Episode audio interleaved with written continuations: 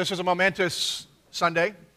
We are delighted to be able to participate in the celebration of the anniversary of uh, the establishment of InterVarsity, campus ministry at, at William and Mary. And, and as you've heard, we uh, at least uh, indirectly are, are celebrating uh, an anniversary within our own church because InterVarsity was significant in getting that ministry started, the campus at William and Mary starting this church, and we continue to be there for the campus as well. That's not the only anniversary that we also celebrate on this day. But each year on this Sunday, uh, throughout the Western world anyway, there is another celebration. It's a celebration in remembrance of the Reformation uh, that, that had taken place in Europe and then spread uh, and has uh, shaped much of the world uh, and has shaped much of the world for 500 years. The world at that time had begun escaping the, the darkness of the Dark Ages, and yet the darkness continued to reign in the church. For during the Dark Ages, ignorance and corruption began to be the, the norm. People's faith was, uh, was superficial and superstitious, and people were hungering for more. God working in the hearts of some during that time. There were some flashes of light, men like John Huss and John Wycliffe, but nothing that brought about stability and hope and true, genuine, deep faith. But then there was a turn. And God, being at work, brought about through uh, a number of circumstances, a, a number of people, all simultaneously what we now know as the Reformation, where the church found God again, or rather, God reclaimed his church. This morning, I want to do something a little different than I normally do. I, I, invite you, as, we, as, I, as I'm talking here right now, to open your Bibles to Proverbs chapter 22. What's different is the text this morning will be uh, a short one, and it may seem, at least for a time, to be more of a, a pretext. The pretext is when a pastor gets up, reads a passage, and then talks for however long he feels like talking and have absolutely nothing to do with what he read. We will not do that this morning, but for a while, it may feel that way. We're going to come back and we'll bring the application. But all along, we will be uh, considering a couple of other passages as we work our way back to the text that we'll read here in just a moment. The other thing that we want to do is just to lay the foundation and relay the foundation that God reestablished at that time. The best way for us to celebrate what God did at that time is not only to remember what He did, but to continue to be plugged in to the very things that He did then as well. Because what He did was not only for a time, but for, for this age until we are with Him. And He is reigning fully, completely, where there is no sin and no brokenness. The passage this morning that I want us to consider, Proverbs 22 28. Hear the word of the Lord. Through the wisdom of Solomon, or through God's grace to Solomon, Solomon conveys this wisdom to us. Do not move the ancient landmark that your fathers have set. Let's go to the Lord in prayer. Our Father, as we come this morning and we give thought to your ways, and we give ear to your voice through this word and others that we will consider. We pray that in accordance with your promise that your spirit would speak to us. That you would encourage us, you would direct us, you would guide us, you would remind us of your promises and ultimately draw our attention to you. For in you we understand what love is. We behold glory and see our purpose. And so, Lord, while we endeavor to look at your word, I pray that you would be at work in us and then through us. That all people called by your name would be joined together in declaring your praises. I pray all of this in the name of Christ, who you have given us and who is the embodiment of your being, of your way, of your love. Theologian Richard Mouw, in his oddly titled book, Calvinist, A Calvinist in a Las Vegas Airport, talks about a movie that has come to mind, movie scene in particular. The movie is titled Hardcore, and it's written and directed by a, a director or producer named Paul Schrader, who had grown up in a staunch Dutch Reformed home in western Michigan, graduated from Calvin College, and then has rejected and railed against his upbringing through almost all of his art for at least up until the time of Newell writing the book. Schrader is apparently a very gifted director, but his movies tend to be very dark. In addition to the movie Hardcore, that uh, the scene that uh, comes from that we'll, that we'll introduce in a moment. He also was the director of such movies as Taxi Driver and American Gigolo, things that clearly are not what you would find at a Dutch Reformed Sunday night fellowship movie. Nor do we plan to show them here anytime soon. And says that he does not recommend the movie Hardcore for anybody speaking spiritual uh, insight, spiritual edification. But in his own words, he says that there is one scene that he has regularly pondered when he makes his own theological reflections. And then in Newell's words, he says this Jake Van Dorn, a pious, reformed elder played by George C. Scott, is sitting in the Las Vegas airport with a thoroughly pagan young woman named Nikki. Jake's teenage daughter has run away to California and gotten involved in the pornography business and has sent, set out to find her. His initial efforts thus far have failed, but he managed to enlist the help of Nikki, a young prostitute who knows his daughter. They have just followed a lead to Las Vegas, but having discovered, discovered that the wayward daughter is no longer there, they're moving on in their search. Now, as the scene comes, they're sitting in the Las Vegas airport, and the conversation is about to ensue. As they're sitting in the boarding area waiting for their plane, Nikki informs Jake that she considers him to have a very negative outlook on life and is obviously connected, she, it's obviously connected, she thinks, to his religious beliefs. And so she asks, What kind of church do you belong to? He says, It's a Reformed denomination, he responds. It's a group that believes in tulip. And the conversation continues, which is amazing in itself. But it is a movie, after all. And so the dialogue in the movie goes like this. After he, was Jake, uh, who is George C. Scott, gruffly responding that, Nikki's response is, What the? And I'll leave it to the rest of your imagination uh, as to how it is in the movie. And Jake says, It's an, ac- it's an. It comes from the canons of Dort. Every letter stands for a different belief. Like, Are you sure you want to hear this? Nikki says, Yeah, Go on, I'm a Venusian myself. And Jake proceeds to explain each of the letters of the uh, acronym of TULIP.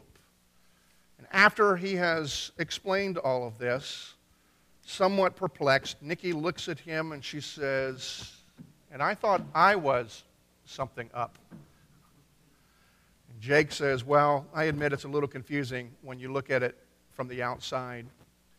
You have to try to look at it from the inside. And Richard Newell looks at that scene and sees that as not very far off on the way that we tend to describe our faith to people unfamiliar with it. The Reformed tradition and the planks that we believe. And he says, having the benefit of having seen the movie and now thought in preparation for writing a book, he's had the opportunity to say, Well, how would I answer that question? And he says, I would answer it in a very different way. I would not begin with tulip. And in his point, he would begin with another, another point of, of historic doctrine. But the question that is before me this morning that I want to consider with is how do I, or maybe I'm posing it to you, how would you answer the question? Those who have been part of a Reformed church for some time, those of you who have experienced us or another Reformed church, but that's not your tradition, how would you describe it to somebody else who wants to know what us odd people are kind of like? Or maybe you're here and you have no idea what it means at all, and this will be the first introduction to the concept uh, uh, uh this morning. That's really uh, what's on my mind, is to, is to answer the question who are we?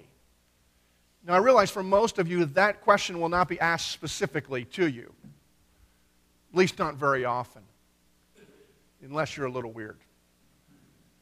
But it was asked of me the first night that I was at the church I served previously. One of the elders' wives came to me and she said very simply, What does it mean to be reformed? Now, I'd been on the job for a few hours. It was a fellowship supper. It was my first day working. I thought I was just coming to eat and then just kind of watch. And she asked me this profound question. As I got to know her later, I realized just how uh, tremendous of a question it was because this was a lady who was biblically knowledgeable, theologically astute. She's coming and giving me books and quoting Martyn Lloyd-Jones. And that's just, I mean, that's not your normal person. And she's coming and asking, what does it mean to be reformed? And so she elaborated a little bit and she said the reason she's asking that is because someone who was a member of another church in that town had come to her and in description saying that that other church, our church is reformed, yours is not, the one that I was pastoring, and so we can't have fellowship with you. Sadly, I, I understood all too quickly because one of the traits that sometimes is associated with us is ugliness. And that's a very ugly statement. And so I tried to be pithy and say, well, just go back and tell her that your pastor's reformed. He just doesn't want to be obnoxious about it. She looked at me like she didn't know what I was talking about, which I realized was a good thing. But it still leaves the dilemma out there. What does it mean to be reformed? And so I thought about that for a while, and she suggested it might be a good thing to have uh, for a Sunday school or Sunday evening when I was teaching. And so I thought I would do it one Sunday evening. And as I thought about it, I realized there was more. So we, we, it was a series. There's a number of things uh, that we can describe. Where do we begin? How do we describe who we are? How do we continue to live in a way that is not only faithful, but fruitful in our faith. And as I was thinking about it, I realized that the answer was really not that difficult. And to describe where we are or the foundations of what it means to be a Reformed church has been given to us already, and it comes to us in church history through the point of the Reformation. Those of you who are, are students of the Reformation or perhaps have heard of it, you've heard of the, the five solas of the Reformation. And I realize that gives us a tremendous foundation an easy description at least when we do it in English and not in Latin, to explain who we are, that not only is a good description, but it actually points us that we're living today so that we can live for today and not live in the past. And while there are five of them, I realized through my study that they really can be summarized well in, in really three distinct points that were essential recoveries, principles, values recovered at the time of the Reformation they were true from all eternity. They're clear in all of the scripture, and yet they were covered by piles and piles of rubble of tradition that were uncovered during that time that we need to make sure remain brushed off and visible and lived out. The first one of those is very simply that to be a Reformed Christian means that we are a people who live for the glory of God. Reformers, those who are writing in Latin, call it soli deo gloria. In other words, that the bent of our lives, the goal, the purpose, the motivation is that we, in understanding we exist to glorify God through relationship with Him, recognition of who He is. Now, the concept of the glory of God is one of those that we, we say, but it's just it's difficult to define. And so it's a natural question to ask what is the glory of God? While I won't be able to give an exhaustive definition, both for time and lack of intellectual capacity, I hope that I can help at least a little bit to, to point us in the right direction. I think the simple aspect is the, the glory of God is just the radiance of who He is. You think about it from an illustration this way: is we, you know, you're taught growing up, don't look directly at the sun. It's not good for you. It's told that clearly during an eclipse. I don't know that it's any better for you when it's not eclipsed to look directly at the sun because inevitably you will, you will burn something out. But we know the sun is there because we see the rays of light. We see the radiances of the gases that are burning, of the power of, of something that is too big to behold, too powerful, too dangerous for us. But because we not only see the rays of light, but by those rays of light, we can see everything else. We know the sun is there. We know of its power. We know of its strength in a sense, we know of its, of its glory. God is the same way. God exists. And when we talk about glorifying God, it's not that we glorify God when we come and we sing praises to Him, as if God has a little bit of glory, but if we can get everybody loud enough and sing the right words, then God is glorified as if He is a politician that needs a newspaper writing for Him. The more people that give testimonies toward Him, the more glory He receives. God has glory in Himself, His being. When we talk about the glory of God, we're just simply talking about recognizing who God is. And though the scriptures tell us through the Old Testament that we can't see God directly, not only because He is a spirit, but because he is so powerful, so holy, so majestic, as we're told of those who wanted to see God, if you see God directly, you die. But all around him, nevertheless, we do see the radiances of his glory. We see the beauty of the creation which he made by speaking it into existence. We have the beauty of the relationships that we have others that are expressions of his gifts to us. You have gifts and talents. All around us, we see evidence of the work and the reality of God. And those are the radiances of his glory. And we glorify God when we simply recognize who he is and what he has done. God is passionate about this himself. In Isaiah we see repeatedly God talking about the priority of his life, and he speaks of his own glory. And all the things that he does, even the fact that he calls a people to himself, making them his own, he says he does it for the sake of his own glory. Isaiah 48 11, the Lord says this For my own sake, for my own sake I do this. For how should my name be profaned? My glory I will not give to another. And see, God at that point is telling his people, and, and a time of needed reformation uh, at, at that point as well, he's saying, Look, I am the ultimate. Now, you and I say that it's arrogant, but God, who else would he be able to point to? He is the ultimate. And so by pointing that out, it's a grace, it's a gift. It helps us to understand. And he turns our attention to him and says that all of life is geared to be found in me.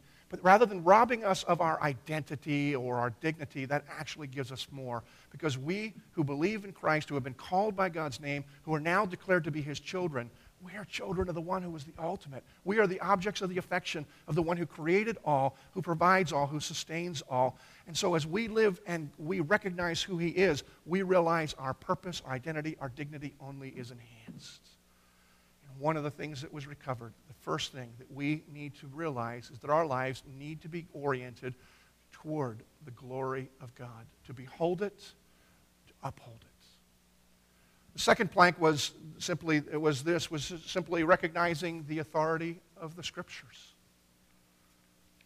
The reformers used the phrase uh, sola scriptura, recognizing that God's word, God has spoken, and that gives us direction in life, informs our understanding of how the world functions, of who God is, who we are, how we are broken, how we may be restored, and how we may live that. The psalmist beautifully says in Psalm 119, the whole chapter is really about God's word, but Psalm 119, 160, the psalmist really, I think, gives a great explanation of why the authority of Scripture is essential for our lives. Because he declares this the sum of your word is truth and every one of your righteous rules endures forever. In other words, we need to live our lives based upon truth. We all are seeking truth. Wherever we feel like we are seeking, we are seeking truth. Very few of us get up this morning and find out what kind of lie can I follow this morning? You know, I know if that's true, let's find out something that is iffy.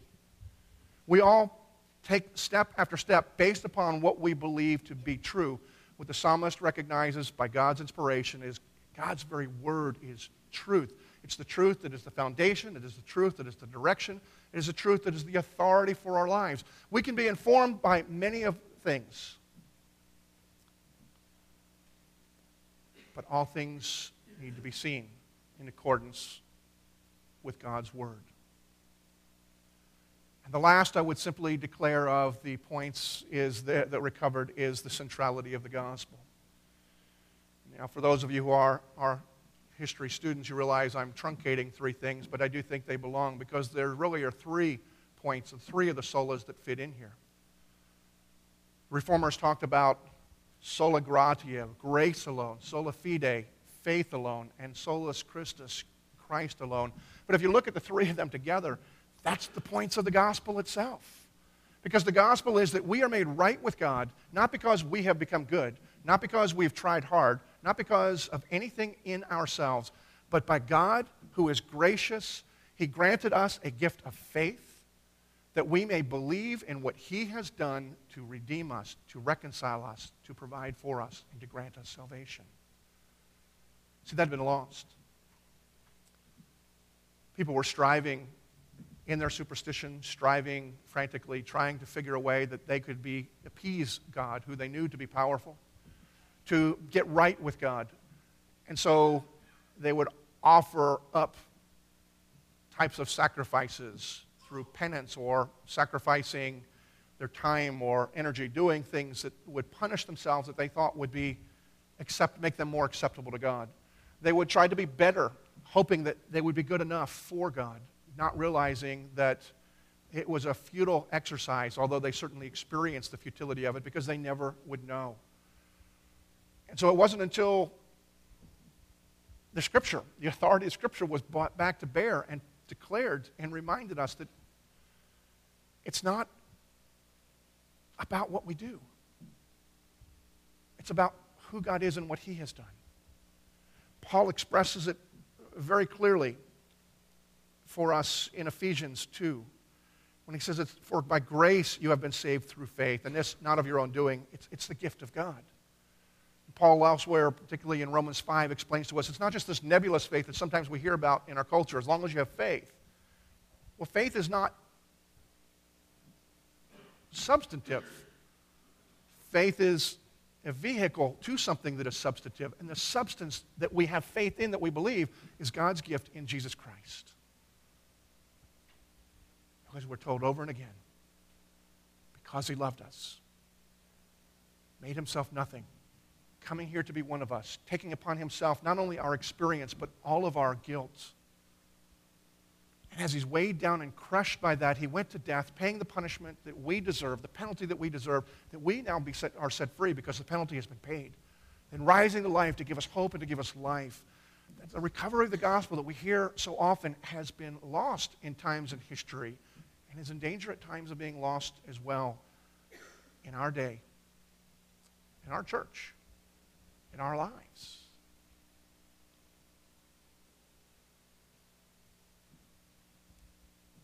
This brings us back to our text. The text that I read is Solomon's wisdom. It says, Do not remove or do not move the ancient landmarks or boundary markers laid by your forefathers. Solomon was writing both spiritual and practical. It's just wisdom that we are to live our lives by. And What had happened during the time of the Reformation is that the boundary markers that had been ignored or moved were recovered and put in their proper place. And the challenge of this verse to you and to me is that we be aware of where these landmarks have been placed so that we remember our heritage in Christ, our identity, which is in Christ, our hope, which is in Christ, our future, which is in Christ. And that we don't move them in any way. Now, the natural question would be how do you move them? I mean, God planted them and they were fully established. And how do you move something that God put there? In one sense, the answer is you can't, because what God established, nothing can be changed. But they can be covered up, they can be buried, or they can be ignored. There are practical ways in which we do that. Even if we are fully aware of these things, it's possible for us to move them or ignore them by substituting for them or supplementing them. For example, the first pillar is that we are to be a people who live for the glory of God. But if you are like me, it is a temptation every day to live for the glory of myself. I realized even this morning that was just so present because I was trying to do something that I don't normally do, do it in a way, try to talk about the Reformation and make it interesting and not a lecture. and have some spiritual benefit that would go away, not just being informed, but encouraged. Then realizing my own inadequacies, I'm thinking, well, then people might not like, they might not be impressed if I, if I bomb. And I'm confronted with the fact that the forefront of my mind was not that I get to speak to you about the glory of God and what He has done in history and what He's promised do now is like a junior high girl, I'm thinking, do you like me?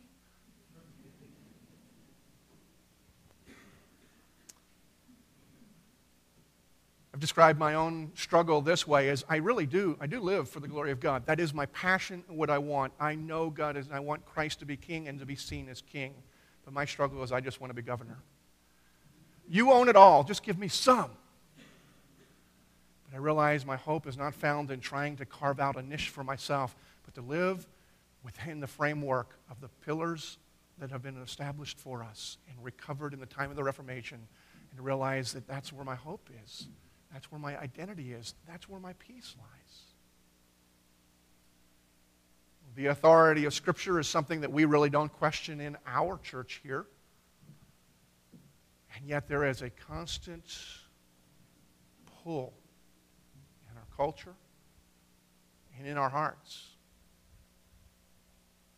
to follow whatever the trends of wisdom are of the day to begin to look at the scripture and see whether they measure up to the wisdom, whether it's in academia, culture, media, begin to put God's word under the authority of our current trends. And even more of a pull is to look at the scriptures and make the authority of my life not what God has recorded for us, but my own experience. God has said this, but in my experience, let my experience or the experience of others who I trust, sometimes, practically speaking, trust more than God at an immediate time, to inform my values, my identity, and my life. It's a very strong temptation. As far as the removing of the boundary for the gospel, while we use the word freely, we have a constant temptation not only from an external pressure, but internal pressure to somehow replace the gospel or substitute our own efforts, our own goodness, our own morality, as if somehow that will be sufficient. We may run back to the promise of God once we realize that's foolish, but day in and day out, the temptation is to live on the basis of my own merit or demerit, which continues to drive me to despair and to foolish hope. The promise is there all along in the gospel.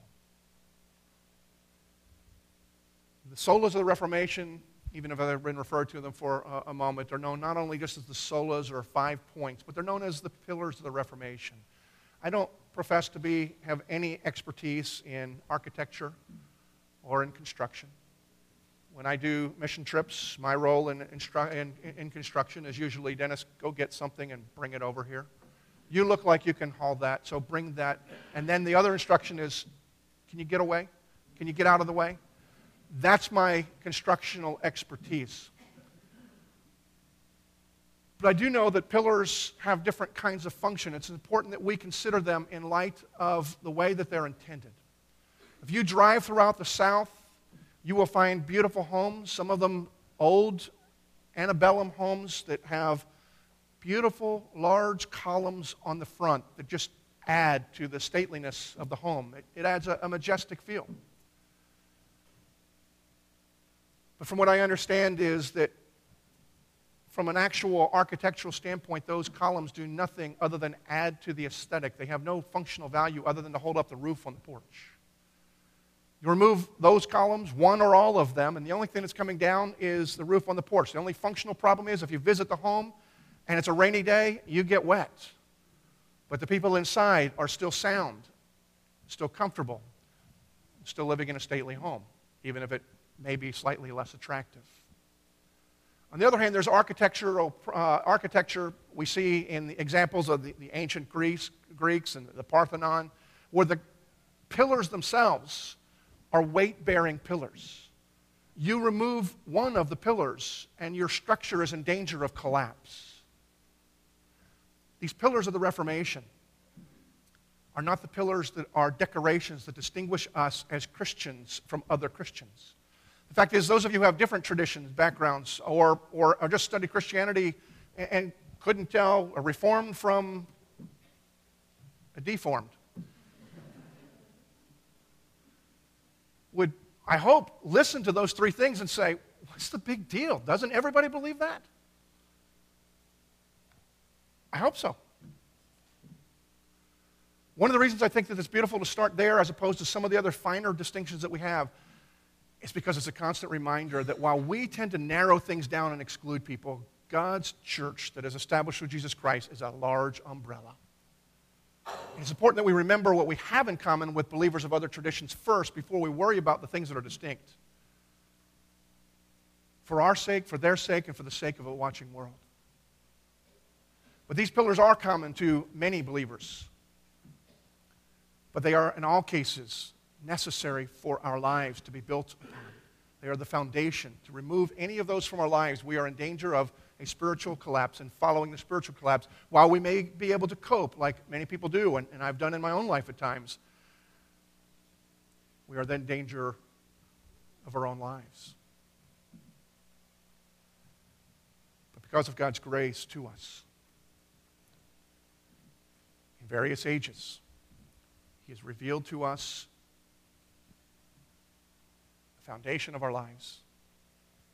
He has pulled it out of the rubble when it has been covered over, and He has revealed them to us.